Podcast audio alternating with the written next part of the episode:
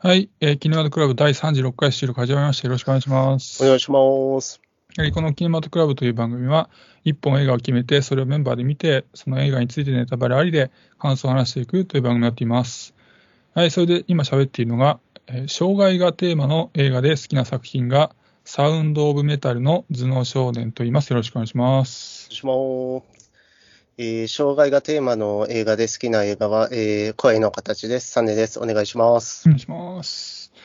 はい、えー今日はランタンさんお休みなので、サネさんと二人でやっていきます。うんはい。で、なんで障害がテーマの作品の話をしていたかというと、えー今回は、えー現在劇場公開中で、えー3月のアカデミー賞に作品賞、助演男優賞、脚色賞の3部門にノミネートされている映画、コーダ愛の歌について語っていこうと思いますはい。じゃあまずあらすじ映画 .com からです。海の町で優しい両親と兄と暮らす高校生のルビー。彼女は家族の中で一人だけ耳が聞こえる。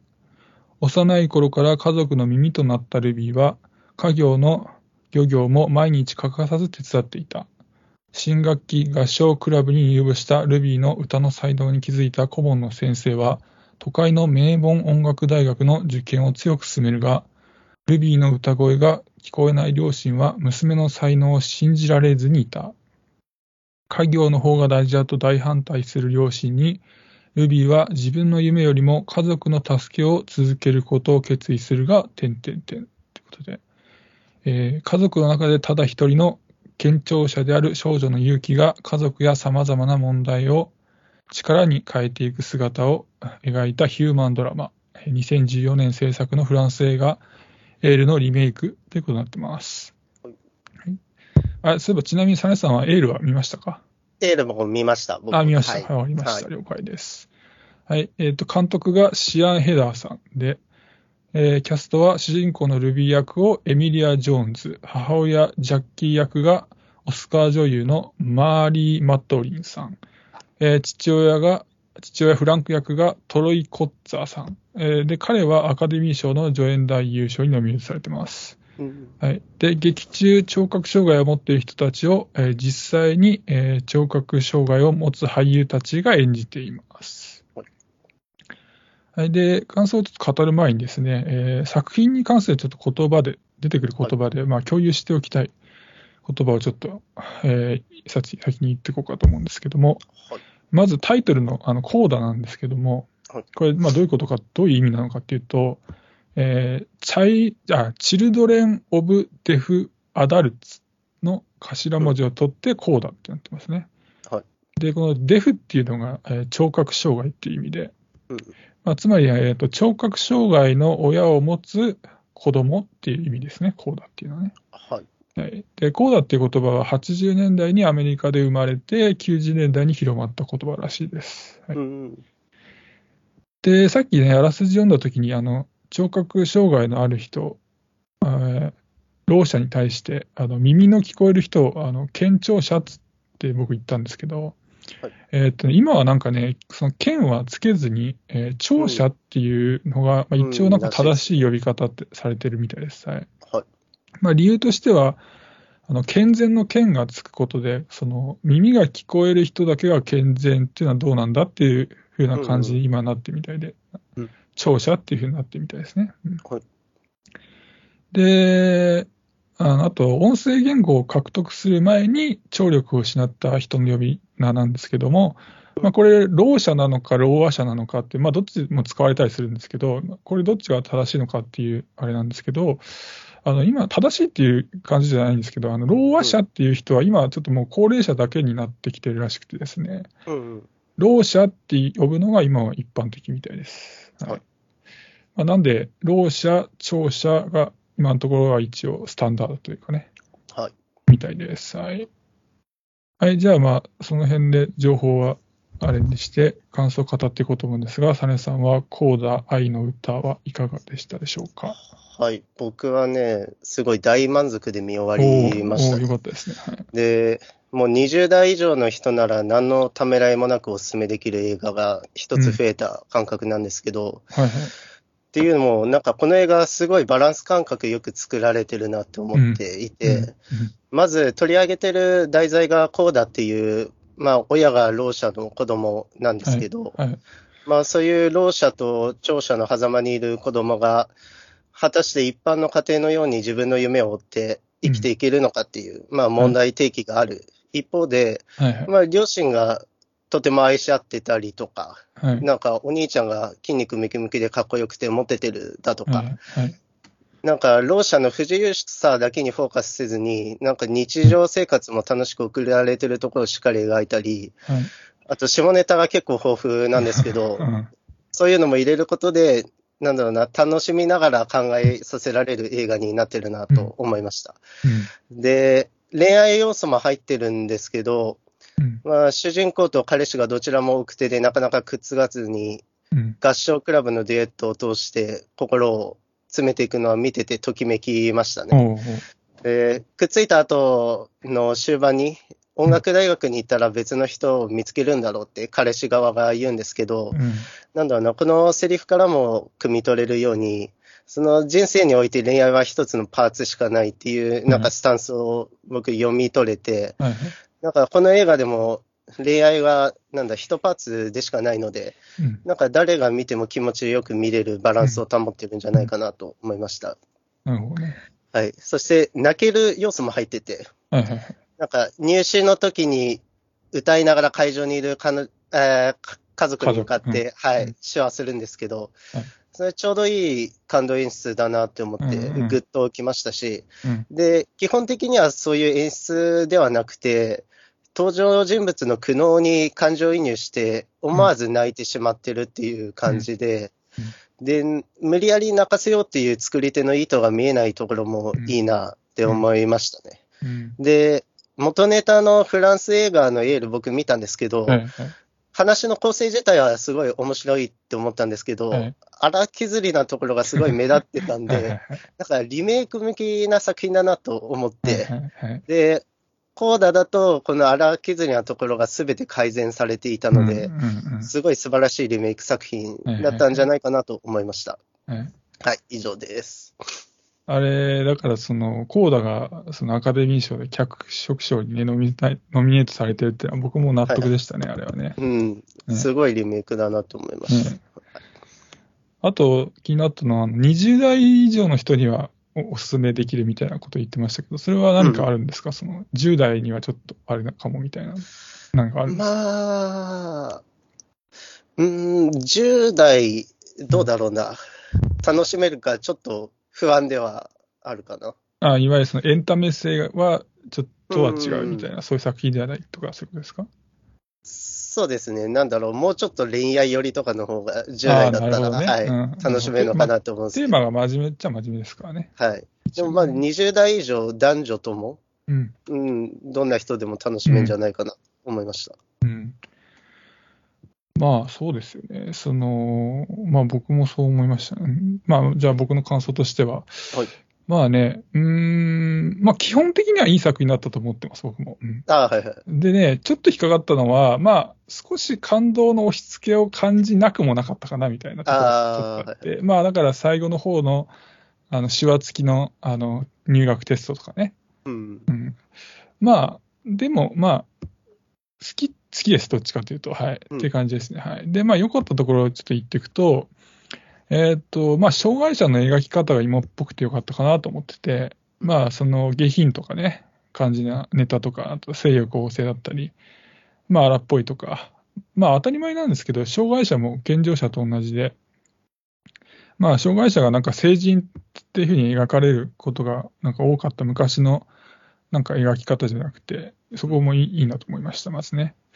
で、あと音楽がよくて、うん。あの、ジョニー・ミッチェルの青春の光と影とか、あの、クラッシュの I f o u とザローとかね、デビッド・ボーイのスターマンとか、マービン・ゲイのレッツ・ゲッティ・イトーンとか、名曲揃いでうん、まあ、それだけじゃなくて、その曲の歌詞がね、この、まあ、で字幕で出てましたけど、ちゃんと登場人物の気持ちとリンクしてたりしててうん、ちゃんと手が込んでてよかったなってありましたね。うんで、あとは、あの、主人公のルビーがね、あとか、家族の、あの、葛藤とね、決断に、やっぱちょっとグッときましたね、そこはね。で、まあ、家族は、あの、娘がね、目覚めし、目指しているものをしっかり感じ取れないわけですけど、耳があれ、あれなんでね。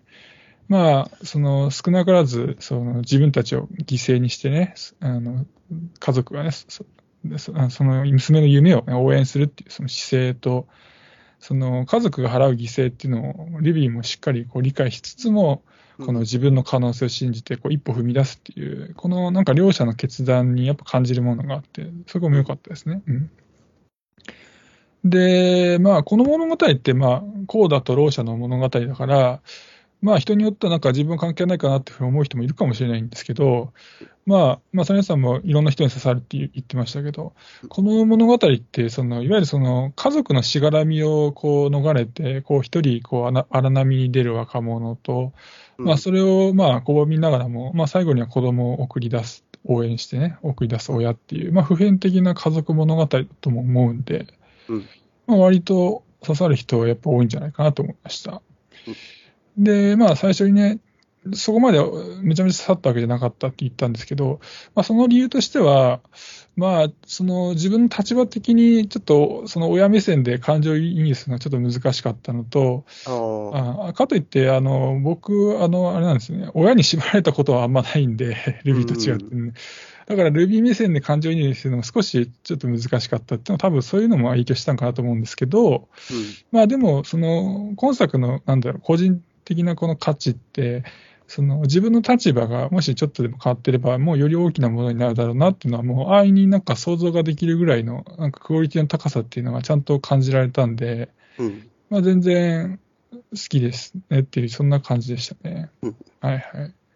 とりあえずそのとこですかね。うん、あとどうですか？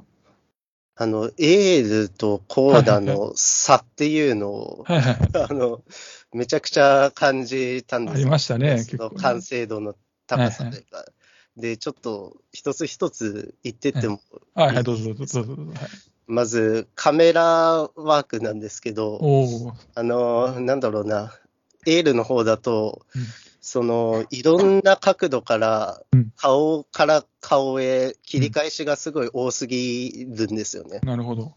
あとカメラのブレとか、無駄な動きがいっぱいあるんですけど、うん、まあそういうところがすべて改善されていたっていうと、うん、あと編集に関しては、エールは前半だけカットの切り替えが早すぎるんですよね。えーはい。で、まあ、コーダーだともちろんそういうところは一切ないです。うん、で、うん、音楽の入れどころ、僕、エールだと、なんだろうな、文化の差なのかわかんないですけど、入れてる基準がよくわかんなくて。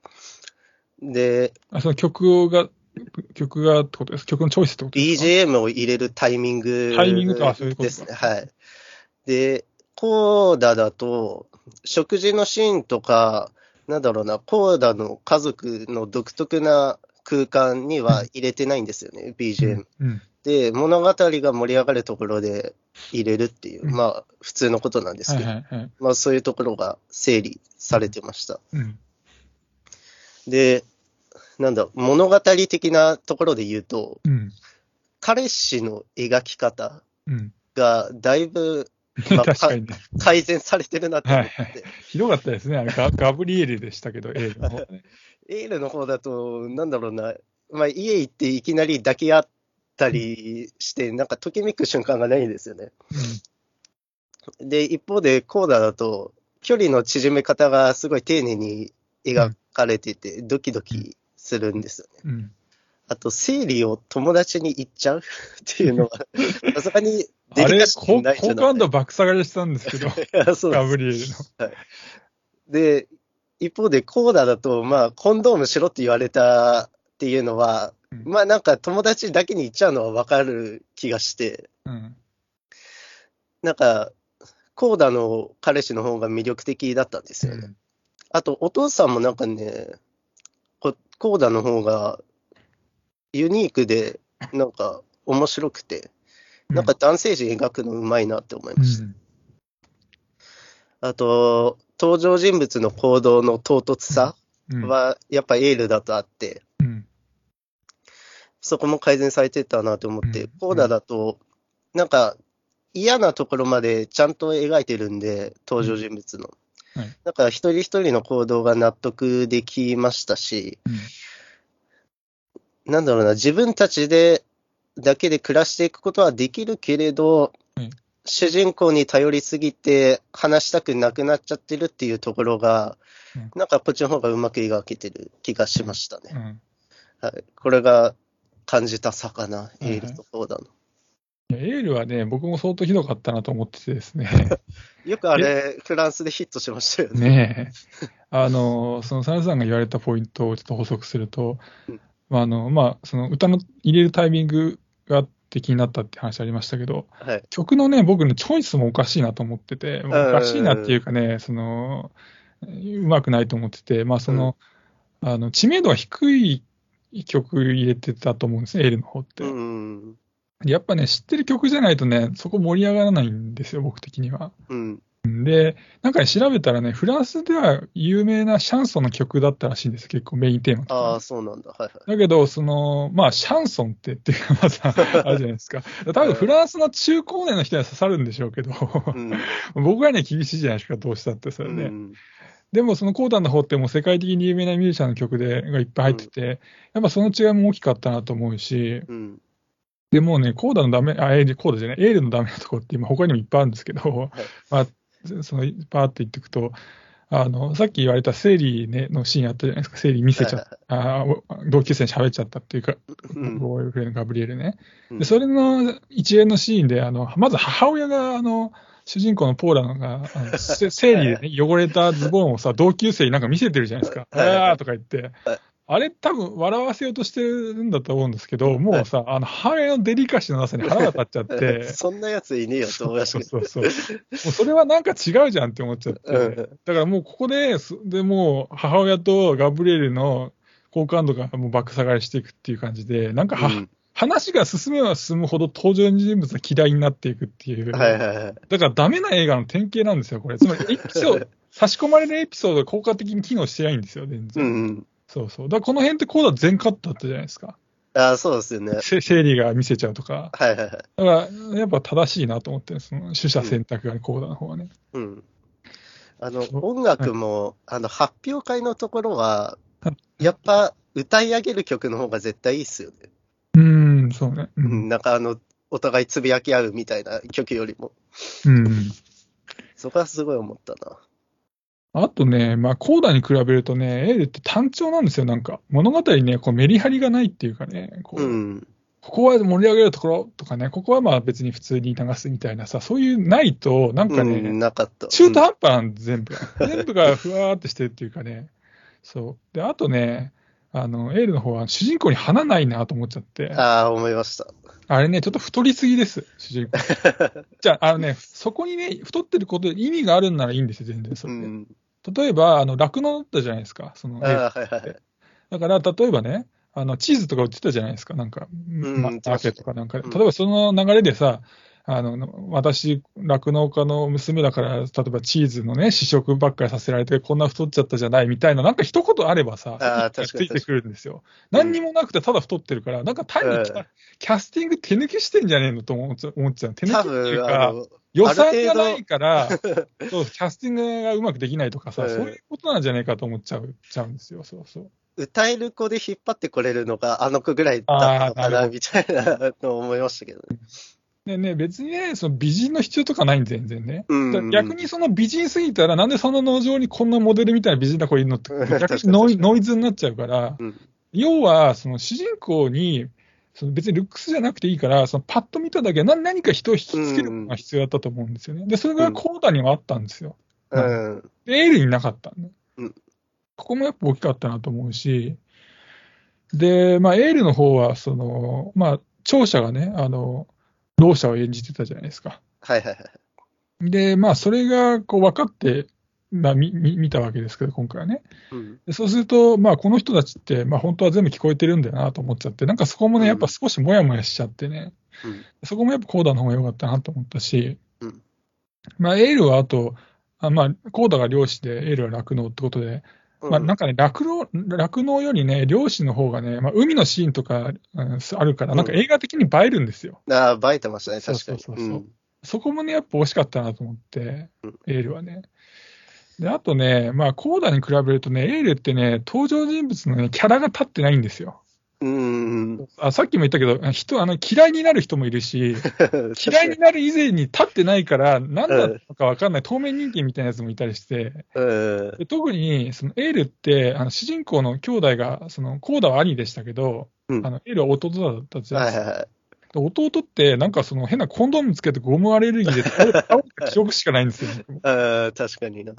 あれもひどかったなと思ったし、あのうん合唱部の顧問も、なんかコーダに比べるとね、なんかキャラがね、魅力的じゃないんですよ。確かに確かに。そうなんか不機嫌ななやつみたいな感じでね、うん。そこもあれだったし、で、最後はね、あとね、あの、エールの場合、その父親が選挙に立候補したことによって、あの、まあ、通訳ができるポーラの必要性とより増していくっていう展開だったじゃないですか。うんでコーダの場合は、その生活費を稼ぐ上でどうしても必要な、この寮に出るっていう行為に、この法改正によって、うん庁舎が乗らなきゃいけなくなって、うんその、まあ、かつ、その庁舎を雇う余裕もないから、このポーラの必要性が増していくっていう感じで、この全然その、コーダとエールってこ、その困って、家族が困ってる度合いが違うんですよ。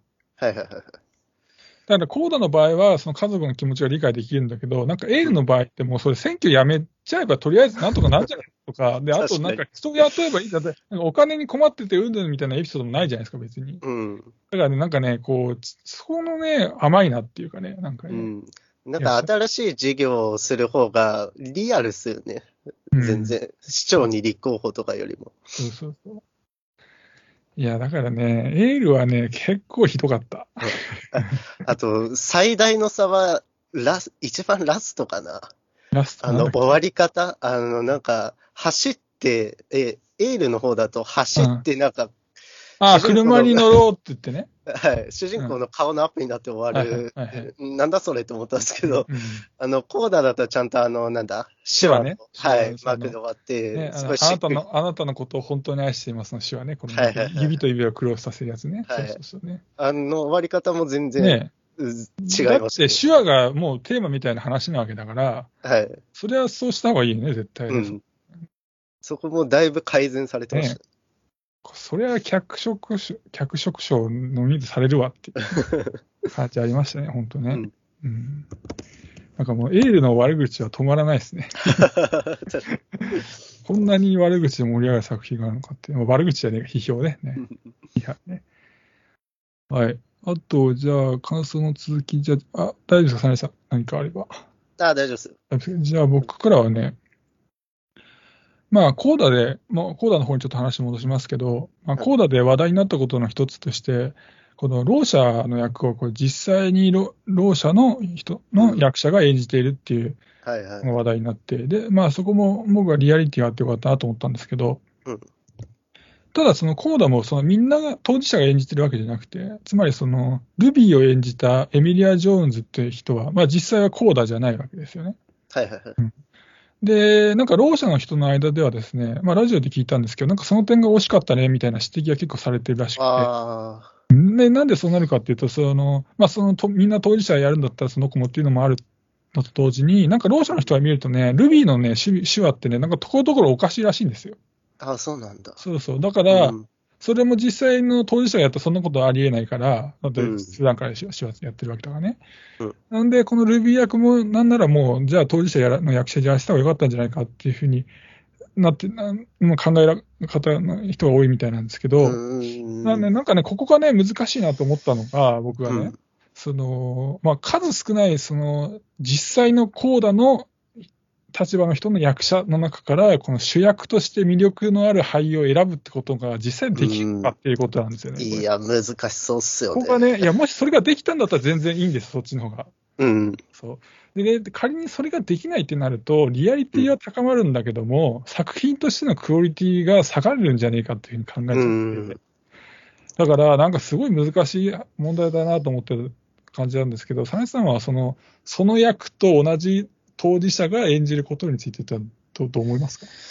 ああ、いや、でも、あの歌声で、あのビジュアルは、うんやっぱ当事者の人から見つかんないんじゃないかな。ねうん、多分ギリギリ、まあ、ろう者は揃えれるえ。うん。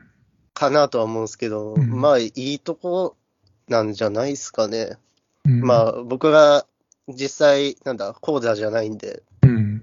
一切気にならなかったってだけかもしれないですけど。うんまあ、ぼ僕もサネさんも、まあ、当然聴者なわけですけど、うん。まあ、そうなってくると、もちろん手話もわかんないから、その、ろう者の人が見て気になったっていう、ルビーの手話はところどころおかしいって部僕は部分は当然わかんないわけで、うん。まあ、そそれをだからそこはスルーできちゃうんだけども、まあ確かにね、そのろう者の人が見ると、そこはだから、いわゆるの僕もだから作品の中に入るノイズっていうのは気になるタイプなんで、そこがノイズになっちゃうと確かにそう思っちゃうのかなっても思うしね、だから本当にこのこの問題って難しいなっていうふうにね、うん。思ったんですよね。うん。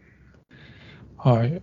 あとはね、えーまあちょっと印象的だったシーンちょっと言っていこうかなと思うんですけど、はいあのー合唱部の発表会がありましたけど、あのはいルビーのね。で、あのルビーが歌ってる時に、あの、お父さんの立場に切り替わって、あの、無はい音になるっていうシーンがあってね、あれ結ありましたね構やっぱハッとしたしね、切なかったうん、ですねした。した。うん。ねあれなんか映画館、映画館だからこそのより体験だったかなみたいなね、シーンってなって、うんうんあそこも良かったですね。あの、映画館で見ると、なんだろうな。周りの人の音も、音を出さないように自分がするっていう、はいはい。なんか不思議な空間になりましたね。うん、確かに。で、すごい引き引き込まれましたね、それで。はいはいはいはいはい。ね。ああいうのがあるとね、まあ映画館で見てよかったなって思いますけど、まあ周りのお客がうるさくなかったの話ですけど。で、あとあの、ラストにあの入学テストのシーンがありましたけど、ルビーが歌うっていうね。はい。あそこであの、緊張してるルビーを見て、わざとピアノの先生が間違えるっていうね、ピアノの先生っていうか、あの、顧問の先生ね、あのはい突然顧問の先生が入ってきて、私弾けますって言って、ピアノ弾いてくれるわけですけど、彼が間違えてね、わわざとね。うん。あそこもいいシーンだったなと思いました、なんかね。うんあとはね、まあ、あの、インパクトあるセリフがあったなって思ったシーンが一つあって、うんあの、母親のジャッキーがね、うん。あの、ルビーに対して、あの、本気で耳が聞こえない、あ、本気でね、この耳が聞こえない子として生まれてきて欲しかったっつって言ったところがあったんですけど、うん。あれがね、こう、聴者だと、あの、まあ、気持ちがわ分かり合えない気がしたからっていうふうに言ってたんですけど、ジャッキーがね。うんなんかあそこはちょっとドスンとね、来るものがあってね、ああ、そういうもんなんだってね、ねありましたね、あれね。うん。それは、サネさんも来ました、なんか。うん、やっぱりなんだろうな。別世界にどうしても、うん。うーん、生きていってるっていう感覚があって、うまあ、それうはん、なんだろうな、耳が聞こえないとかじゃなくても、まあ、例えば、ヤクザとかうん。もそうですし、お金持ちとかもそうですし、うーん、まあ、なんだろう、同じ世界に生きれないって思うことはあると思うんで、まあ、はい。自分の子供ともなると、うん。うん、同じ世界で生きていきたいっていう思いが強くね。なるのかなと思って、うん。うんあのセリフが出るのかなと思いました。うん。まあ、こういう、その、いわゆる僕ら、まあ、健常者とか聴者のた立場からはなかなか理解しがたい気持ちがこう、を感じ取れる理解、あまあ、完全には、まあ、もちろん理解できないのかもしれないけども、うんその少しの部分を理解することができるっていうのは、なんか映画を見る上での、この、すごくいいところっていうかね、うんな気もしましたね、こういう、ね、感じでね。はい。で、あとはね、ちょっとろう者に対する発見っていうのもちょっといくつかあったんですけど、ここの作見てね。あの、一つはね、あの、ろう者ってあの、振動で音楽を感じて楽しむのかっていうのがあってね、あの、車で大音量で、あの、音音楽かけはいて、あの、ルビーがやめてやめてっていうシーンがありましたけど。爆音でヒップホップ流してましたね。ああそこでなんかこう振動でね、楽しんでるんだみたいなこと言ってて、はい。ほうほうほう、そういうことなのかっていうのを思ってねうん、あすごい興味深かったんですよね。うんで、あとは、あの、ろう者の人って、その、まあ、音にもちろん鈍感なわけですけど、まあ、鈍感なな結果、周辺がうるさくなりがちなのかっていうね、あの、家庭の中でね、ガチャガチャガチャガチャやっても誰もなんとも思わないっていうのは、確かにそうなのかっていうね、あれも、ほん、なるほどなと思ったりね。あそれで言ううんと、あの、エールとコーダの差でもう一個あったのが、はいはいはいはい。あの、エールだと家でもヘッドホンして音楽聴いてるんですけど、ほうほうコーダだと爆音で音楽流しながら聴いてるんですよ。うんあ、そっか、どうせ聞こえないからだ。ああ、そうですね。そこもありましたね。ああ、まあそうだよな。そうなるよなと思いました。うんまあ、ディティールひどかったからね、いろいろ出てきそうね、思い出しがあるかもしれない。あとはね、あの、まあ、手話って、あのもちろん、その声の、声が出ないわけだけですから、声の大きさっていうのは伝わらないわけですけど、それだけども、この、なんていうか、手話によって、しっかりその人のこの語気の強さって伝わるんだなっていうふうになんか改めて、改めてっていうかね、あ思ってね、うん。このなんか手がこう、パッパッパッパって動いたりとか、このやっぱ表情とか、うん。こういうので、その人のこの感情ってすごい伝わってくるもんだなと思ってね、なんかう、ん。手話の、なんていうのかな、うん、べ便利さっていうかね、そのなんか、す優れてるなっていうふうなものを感じたりとかもしましたかね、ちょっとね。うんはい。まあ、はいそんなとこですか。その手話で一個知ったのが、はいはい。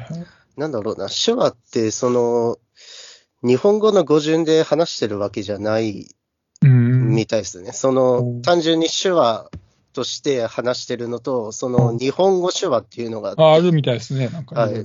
それが別々なんで、うん。その手話が第一言語の人は、はいはい。なんだろう、その、日本語で喋るときに、はい。なんか、発音がおかしいみたいな、この映画でもありましたけど、うん。それは多分そこから来てるんだと思いますね。うんその語順が違うとか、多分、うん。そういうので指摘されてたのかなっていう。う。ん。手話はあれですね、もし全部一緒だったら楽だったんですけどね。うん、いろんな人とね、そうですね。コミュニケーションとかいいんでしょうけど。うん。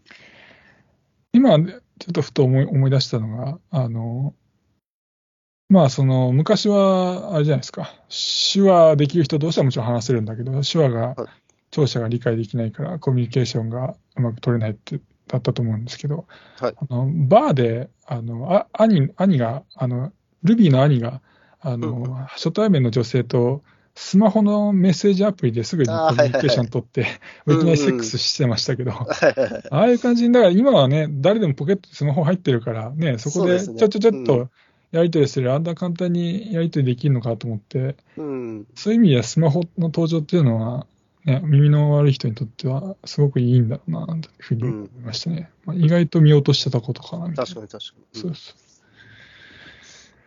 う。はい。あとはどうでしょうか。